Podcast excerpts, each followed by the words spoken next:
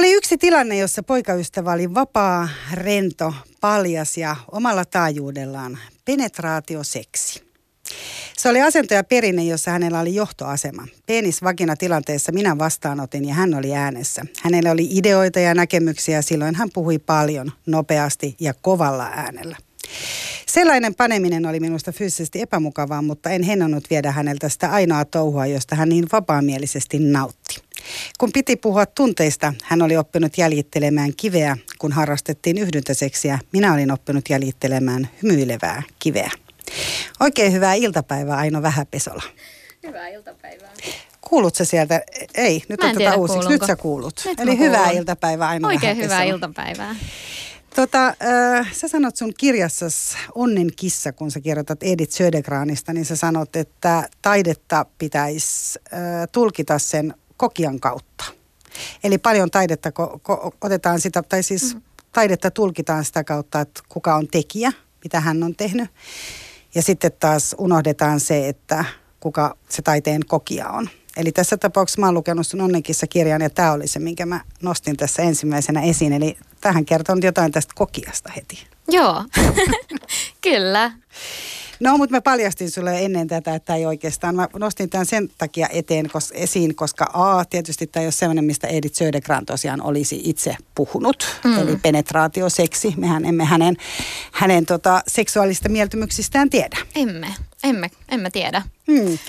Enkä mekä tiedä oikeastaan sunkaan seksuaalista mieltymyksistä, koska onnenkin saisit loppupeleissä kerro Aino Vähäpesolasta, vaan se kertoo sun, se on sun alter ego, eikö näin? Joo, eli kyseessä ei nyt kuitenkaan ihan oma elämäkerta.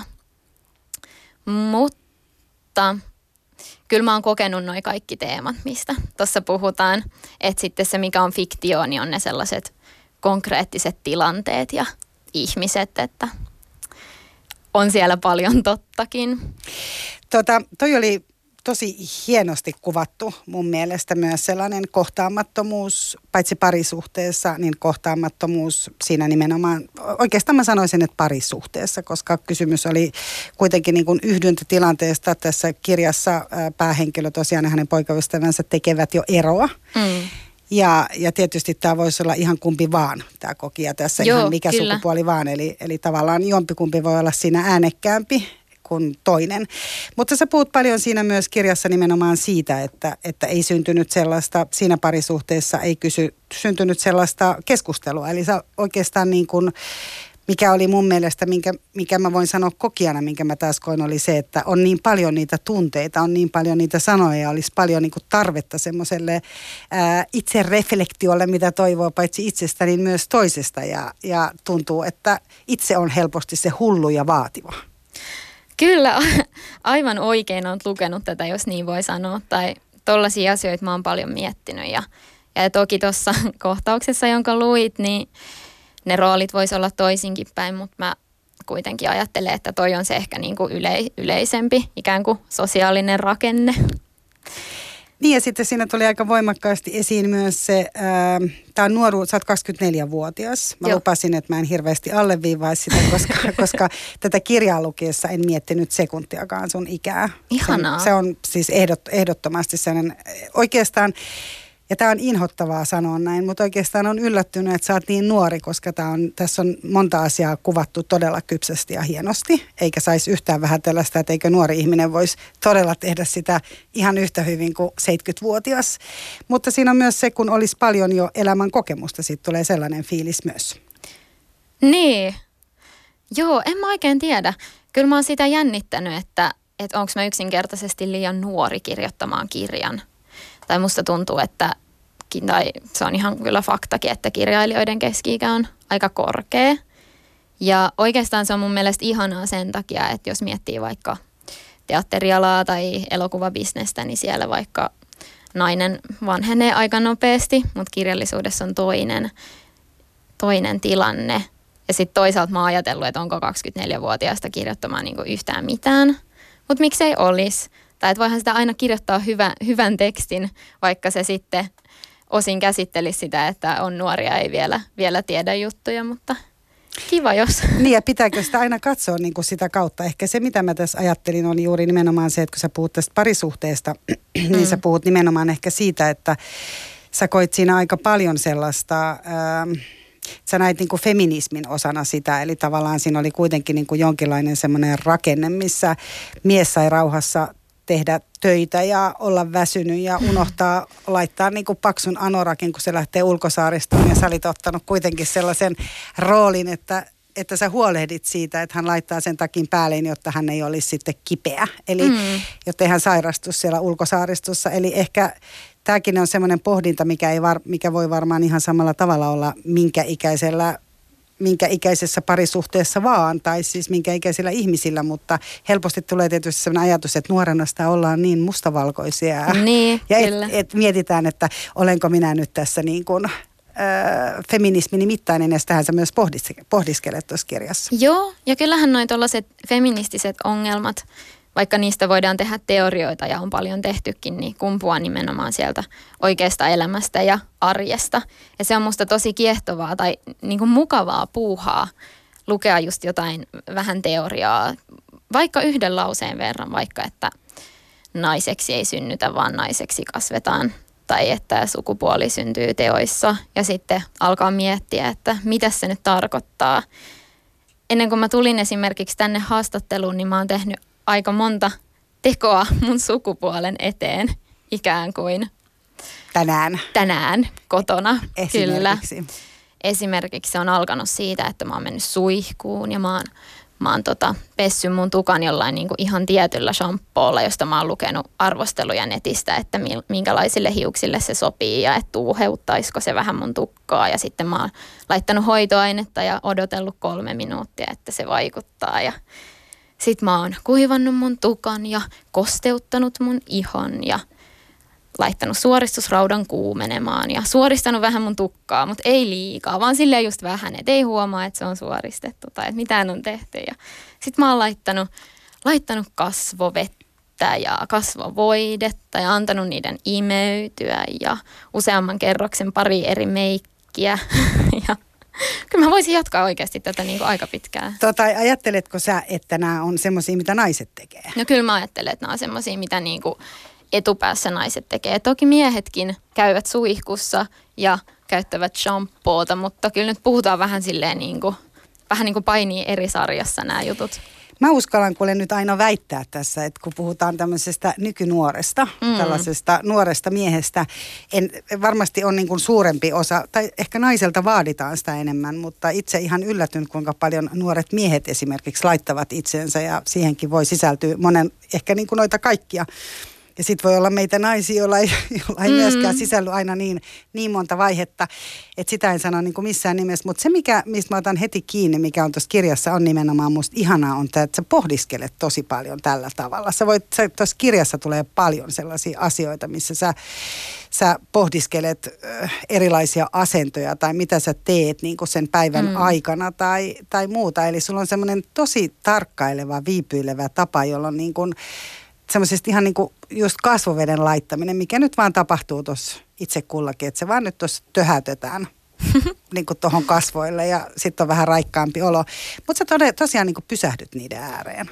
Niin, kyllä mä oon myös ihmisenä sellainen ehkä tuskallisuuteen asti analyyttinen joskus, varsinkin tällaisissa asioissa. Ja ehkä viime aikoina mä oon pohdiskellut ylipäätään tosi paljon niin kuin ihmiskuntaa ja tätä ihmislajin olemassaolon aikaikkunaa, joka on rajallinen varmaankin. Ja tälle, että toki mäkin niin elän ihan normaalisti automaattiohjauksella, mutta ehkä nyt kun kirjoitin tätä kirjaa, niin se oli sellainen tilaisuus jotenkin tarkastella niitä tuskallisen analyyttisiä Mitä tekee. Niin. Ja myös sitä nimenomaan tätä sukupuolta sä mietit tosi paljon. Eli jos pysytään vielä tuossa feminismissä, niin se oli aika voimakas kuitenkin semmoinen. Joo. Se on kuitenkin niin kuin aika kantava teema tässä kirjassa ja selvästi, jos olet pohtinut tänäänkin näitä niin kuin mm. sukupuolen kautta näitä. Eli, eli sä koet sä sun kirjassakin miehet on aika semmoisia ohuita hahmoja. Sanot, että sä näet miehet aika ohuina, kuten ilmeisesti myös Edith Södergran, joka sanoi, että hänellä oli aika vähän kokemusta miehistä. Joo, näin ilmeisesti oli. Ja tämä on tosiaan tällainen yhdistävä tekijä. Mutta sitten toisaalta mä mietin sitä Södergranin mieshahmojen, runojen mieshahmojen ohuutta myös sillä, että se voi yksinkertaisesti olla sellainen aiherajaus, että nyt, nyt puhutaan niin kuin naisista tai naisen kokemuksesta ja tässäkin kirjassa puhutaan nimenomaan naisen kokemuksesta, että et en, mä, en mä sitä epäile, etteikö miehillä olisi niin kuin ihan hirveän tuskallisia ongelmia. Kyllähän tässä, tästäkin ilmenee, että, siinä. Niin. että on varmaan vielä enemmän jumissa, että ei edes pysty tähän niin kuin tuskalliseen analyysiin. Et en kadehdi kyllä heitäkään. Mutta tota... Eikö sä päinvastoin kirjoittanut tässä kirjassa mm. nimenomaan sitä, että oikeastaan naisella on enemmän sitä tilaa niin kuin mm. jotenkin, että, että, Joo. että niin kuin, jos puhutaan nuoristakin miehistä, niin se kuulosti niin. sillä, että ne on aika niin kuin jumissa Joo. ja jää niin kuin kapeaksi. Ei Kyllä ole... mä oon havainnut tällaisen aika huolestuttavankin ilmiön. Ja vaikka paljon puhutaan siitä, että no nykynuoret niin kuin on kauhean edistyksellisiä ja puhuvat, puhuvat tunteista, niin, niin nä, näkispä jotain niin kuin tilastoja tästä, että kuinka moni puhuu ja on sitten paljon muitakin ihmisiä kuin pelkästään nykynuoria niin kuin edelleen olemassa ja elämässä elämää. Eli sun kokemus on se, että, että vieläkään ei ole niin kuin ylipäätään sitä tarpeeksi sitä mm. tunnepuhetta tai sille tilaa vai nimenomaan se, että, että pojat ja miehet puhuu niin kuin vähemmän? No sekä että. Että kyllä mä ajattelen, että pojat ja miehet puhuu vähemmän sitten taas toisaalta naiset enemmän ja ehkä kaikkien pitäisi puhua enemmän. On toki myös paljon poikia ja miehiä, jotka puhuu ja naisia, jotka ei puhu, mutta tämäkin on taas tämmöinen, että mä oon nyt tässä kirjassa valinnut ehkä kirjoittaa just tällaisista niin kuin rakenteellisista asioista, että siellä toimitaan aika lailla sen niin kuin sukupuoliroolin määrittämällä tavalla, koska mä ajattelen, että varmaan suurin osa toimii niin. Kirjassa on tosi äh, koskettava kohtaus siitä, kun sä kerrot nimenomaan siitä, että sä oot päättänyt tehdä gradun Edith Södergranista. Mm. Ja, ja tota, sä meet kertomaan, no sä voit itse kertoa sen, jos sä, jos sä haluat. Eli, eli kun sä menet esittelemään tämän sun gradun aiheen. Joo, eli tässä kirjassa mennään esittelemään Tässä kirjassa Alter Ego käy esittelemässä. Joo, mä voin, mä voin kertoa nyt niin kuin, olen itse tosiaan kirjoittamassa myös Gradu Edith Södergranista. Mä voin kertoa niin kuin molemmat versiot, mutta tota, kirjassa mennään esittelemään jo, että, että teen Gradun Edith Södergranista queer-teorian näkökulmasta ja sitten siellä on vastassa semmoinen proffa, joka ei ole ehkä ihan niin kuin – Miesproffa. Miesproffa, joka ei ole ehkä kauhean kiinnostunut feministisestä kirjallisuuden tutkimuksesta ylipäätään ja queer menee vähän yli hilseen. Ja sitten siinä on kuitenkin myös se, että tämä kirjan kertoja ei ehkä ole kauhean hyvä, kärsivällinen kirjallisuuden tutkija tyyppi. Että sitten siinä yhdistyy se, että, että tota, työ on hyvin keskeneräinen, mutta sillä henkilöllä on iso, niin kuin, iso varma fiilis siitä, että tässä on nyt jotain tärkeää, mutta mä en vaan osaa vielä niin kuin spleinata, että mitä se on. Ja sitten päätyy pidättelemään itkua siellä tota, seminaarihuoneessa. Niin mä kosketti ihan hirveästi nimenomaan se, että kun siinä on se, että ne kainalot saa kostua mm. ja, ja muu, mutta itku ei saa päästä esiin ja, ja tavallaan jos jotain oppii, niin se, että, että jos on itselle oikeasti tosi tärkeä aihe, niin sitä ei kannata tähän tuoda. Ja tota, Edith Södergran on ilmeisesti, ai niin mikä se olisi todellinen versio? Kerros nyt se. Voin kertoa todellisen version. Tota, minäkin kirjoitan äh, Gradu Södergranista ja queer-teorian näkökulmasta. Ja en ole kauhean hyvä, hyvä kirjallisuuden tutkija tai ehkä ehkä mulla on vähän sellainen asenneongelma tai motivaatio hukassa. Ja on, on mullakin kieltämättä ollut vähän sellainen kokemus, että, että jos haluaa, haluaa kirjoittaa vaikka jotain tällaisia queer-juttuja, niin sitten sen pitäisi sen tota, tutkielman olla niin kuin erityisen koherentti. Että mä, mä en todellakaan muista, miten mä oon sen kirjoittanut tänne kirjaan tämän ajatuksen, mutta että että kesken, niin kuin keskeneräinen työ on keskeneräinen työ, mutta keskeneräinen queer-työ on niin kuin tosi huono. Vielä keskeneräisempi. jep, jep. Niin, eli Et tava- mä ehkä vähän sellaisia asenteita jo kohdannut, mutta en nyt ehkä ihan näin dramaattisesti. Mm. Eli johtuuko se nimenomaan sitä queer niin kuin tavallaan sen, ai- siitä aiheesta? Koet sä, että se on se, koska tuossa kirjassa myös puhutaan nimenomaan siitä, että, että yliopistolla on hirveät tulospaineet ja, mm. ja yliopisto-opiskelijoilla on myös hirveät paineet. Helsingissä on kallista, Mm. pitää tehdä töitä ja kuitenkin nyt pitää saada lisää opintoviikkoja, koska sieltä, siellä on ne tulospaineet mm. siellä ja myös professoreilla on ihan liikaa niin kuin duunia. Niinpä. Voi olla, että kaikilla on jotenkin vähän pinnakireellä nyt siellä. niin sitten helposti menee yli hilseen, jos, tai voin ymmärtää vaikka proffan näkökulmasta sitä, että jos joku tulee sinne nyt toimittamaan jotain aivan niin kuin puolivalmista tekelettä ja sitten se on vielä jostain niin kuin Ihan itselle ihan vieraasta itselle aiheesta. vieraasta näkökulmasta, niin voi tulla vähän semmoinen niin kuin epätoivoinen fiilis, että mi- miten toi nyt tosta saa raapa, raapastua kasaan yhtään mitään ja miten toi nyt niin kuin pääsee täältä valmistumaan. No, en ole itsekään vielä valmistunut. Mutta sä koitat nyt sitä. Kyllä mä kovasti koitan. Mutta Edith Södergran on sulle siis tosiaan niin tärkeä asia, että, että Joo. itku tulee, jos ei pääse sitä, jos yhdistää nämä kaksi kertomusta, niin itku voi varmaan tulla, jos ei pääse hänen kimppuunsa nyt sitten sillä Niin. tavalla, kuin on toivonut. Niin, toi on kyllä tosi jännä juttu.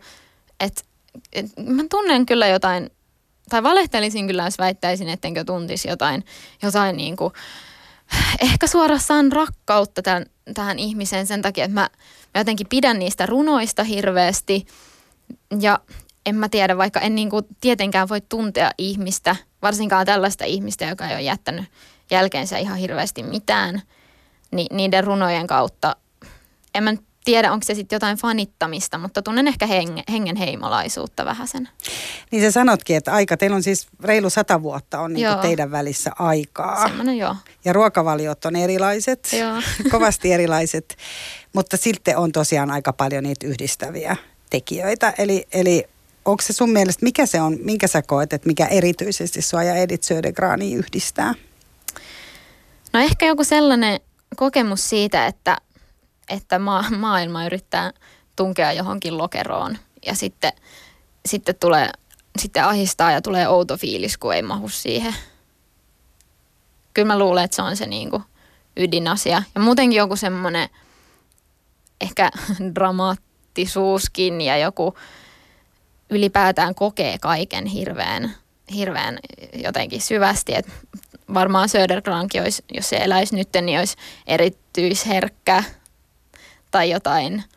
Ja se, sekin vaikuttaa aika sellaiselta niin kuin, jotenkin ihanalta tavalla isolta persoonalta, mitä olen ehkä itse joskus saanut kuulla olevani. Hmm. En sitä niin kuin oikein, se ehkä vähän semmoista henkimaailman hommaa, että mitä, mi, miksi, miksi Mikä se nyt niin kuin, teidän että mikä tässä nyt on. on. Niin. Mutta nimenomaan tuo identiteettiasia on iso, iso Mm. juttu tuossa Onnenkissassa ja siinä Onnenkissassa päähenkilö kauheasti yrittää muokata myös sitä, että se identiteetti, ehkä jonkinlainen niin kuin fyysinen identiteetti katoisi tiettyjen joogaharjoitusten myötä. Eli, eli jooga, tietyissä joogaharjoituksissa tai ylipäätään joogaharjoituksissa Mm. saa sitä kehoa muutettua, että on väsynyt siihen, että puhutaan aina, että on pieni ja iso silmäinen, Mm. suuri silmäinen ja aina tullaan niin kuin sitä kautta määritellyksi. Mm. Eli, eli tota, ilmeisesti tämä oli nimenomaan Södergranilla kanssa niin kuin tärkeä asia, että hän ei tosiaan halunnut sitä identiteettiään. Joo, ja se on, puhu, no, on ihan kirjoittanutkin, että ei, ei, ei halua tehdä itseään pienemmäksi kuin on. Että se on sitten varmaan, no on ihan varmasti ollut se niin kuin, hyväksytyn naisen rooli paljon paljon kapeampi tuolloin. Mutta, mutta miten tässä mun kirjassa, niin joo, otetaan nyky, nykyajan, nykypäivän keinot käyttöön. Eli joogataan ja meditoidaan, sehän auttaa tosi moneen asiaan. Niin kyllä No mä, kyllähän se auttaa. Kyllä se auttaa. Et, et vaikka se aina niinku naurattaa ja muakin jotenkin Kyllä. niinku ärsyttää, kun mä mun kavereille sitä joogaa hehkutan ja meditaatiota hehkutan. Mutta niin yksinkertaisesti se on, että se vaan niinku, vähän niin kuin kaikki kliseet on tosi kiusallisia, koska niitä joutuu hokemaan koko ajan, kun ne on, vaan, ne on totta. Mutta tämä kyllä lähti mun ihan sille minun, minun omasta henkilökohtaisesta kokemuksesta. Että mäkin on sille objektiivisesti ajateltuna niin kuin pieni kokonen, semmoinen ihan söpö tyttö. Ja niin mä, söpö oli nimenomaan. Niin kuin söpötyttö, joo. Niin kyllä mä oon kokenut sen kanssa sellaiseksi, että, että, että ihmiset järkyttyy sit, jos mä käyttäydyn vaikka huonosti tai jotenkin niin kuin jollain toisella tavalla kuin söpötyttö. Ja sitten mä, sit mä aloin niin kuin miettiä jossain vaiheessa, että joku ihan pari vuotta sitten, että vitsi kun niin kuin, paikat jumissa, että, että mun naama jotenkin ihan niin kuin, naamaa silleen jotenkin pakottaa ja, ja sitten sit mulle tuli ne on ihan mun omia, omia kokemuksiani on lainannut, kun lanti on joku niinku ongelma täällä. Että, ja sitten mä ajattelen, että tota, se on tullut siitä, että no ensinnäkin se naamajuttu on tullut siitä, että aina hymyilee ja on silleen niin kuin pirtsakan näköinen. Kiva radiossa tälleen, niin tälleen. Joo. Mut joo, ja semmoinen jotenkin niin kuin lähestyttävä ja ihana se niin kuin söpötyttö, että oikein ryhtyy noudattaa sitä, niin kuin ole kahta kauheammin söpö. Joo, ja sitten sit mä aina istun tälleen tota, nää niin kuin, somasti tälleen polvet päällekkäin, ja sehän se ei tee hyvää tonne tota, Lantion alueelle on oppinut. Ja et bussissakin mä oon nyt opetellut silleen, niin että mä rentoutan nämä jalkaterät, niin tulee tällainen pieni haara-asento. Niin, eli sä tavallaan niin koitat kaikin voimin päästä tästä söpön tytön ja kiltin tytön, hyvän niin. tytön. No on siinä jotain tuommoista kyllä. Et ei nyt, ei nyt niinku täysin, mutta et, et ei menisi kroppajumiin sen takia. Et toki on niinku, kyllä mä haluan olla ihminen, joka hymyilee – hymyilee ja näin, mutta ei niinku ihan koko ajan tarttisi. Esimerkiksi silloin, kun on yksin kotona, niin ei välttämättä tarttisi sitä naamaa jännittää. Mutta sielläkin sun piti tuosta, tai tuon kirjan päähenkilön piti laittaa tietynlaiset niinku turvalliset vaatteet, jotta hän olisi kuitenkin niinku osana sitä, sitä yhteiskuntaa, tai että hänellä olisi se joku Joo. rooli, koska sitten kun on paljon siellä itsekseen ja makailee niissä erilaisissa niinku kuolleen miehen asennossa, missä aika paljon tässä kirjassa päähenkilö makaa, mm. eli semmoisessa niinku jooga-rentoutuksessa, niin tota, niin sitten tulee ehkä semmoinen, että katoaakin se jopa. Että sitten kun se alkaa kadota se oma Joo. identiteetti, niin se käy jos. Sitten sit tulee aika turvaton olo.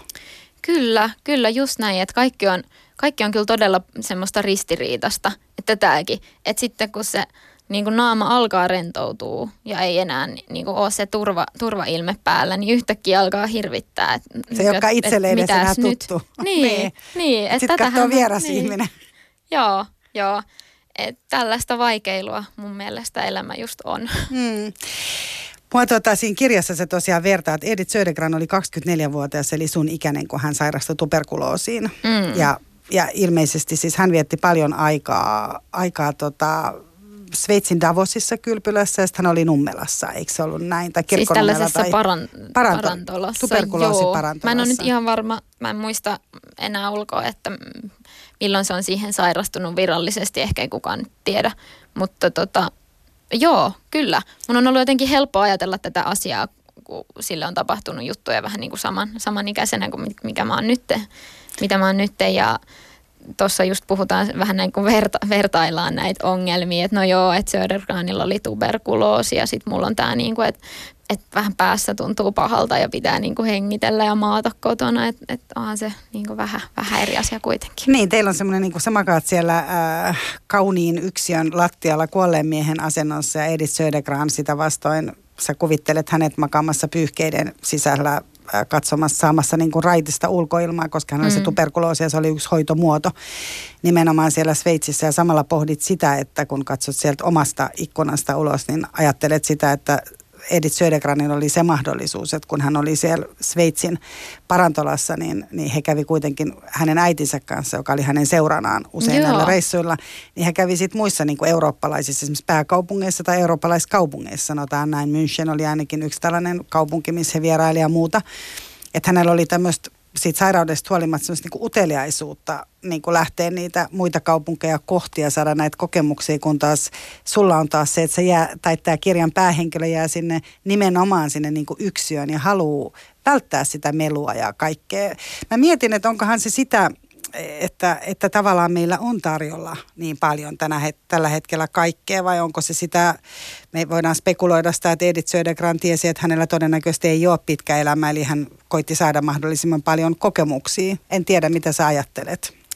Joo, kyllä mä tota paljon mietin ja se oli aika hauskaakin, kun mä lueskelin noita juttuja, että millaista se tuberkule- tuberkuloosi-elämä oli, niin se vaikutti aika hauskalta. Tuli vähän sellainen olo, että no, noillapa on kivaa tuolla. Että siellä järjestettiin naamiaisia, että potilaat pukeutuu ja niin kuin seurus, seurustellaan ja eh, niin kuin ka- kaikenlaista semmoista vähän niin kuin leiri, leirielämää, semmoista leirikoulua siellä ja tutustutaan ihmisiin ja varmaan jotain tota, kaikenlaisia ihmissuhdeasioita sitten sielläkin saattoi olla, mitä nyt on, kun ihmiset viettää aikaa jossain samassa paikassa. Et, kyllä mulla on monesti ollut vähän niin kuin sellainen jopa alemmuuskompleksi siihen Södergraniin, mikä nyt on vähän ehkä, no joo, ei ehkä tarvitsisi olla, mutta toi on ihan tosi hyvä havainto, että tässä kirjassa Onnenkissassa – niin tämä kertoja ei, ei vaan niin halua mennä mihinkään ja halua, halua minimoida sen kaiken niin hälyn ja kaikki kokemukset. Että kyllä tuossa nyt on ehkä havaittavissa just semmoinen, että on vaan ihan niin kuin liikaa kaikkea nykyään, että ei oikein jaksaakaan sitten enää kiinnostua mistään, että haluaa vaan tyhjentää mielen.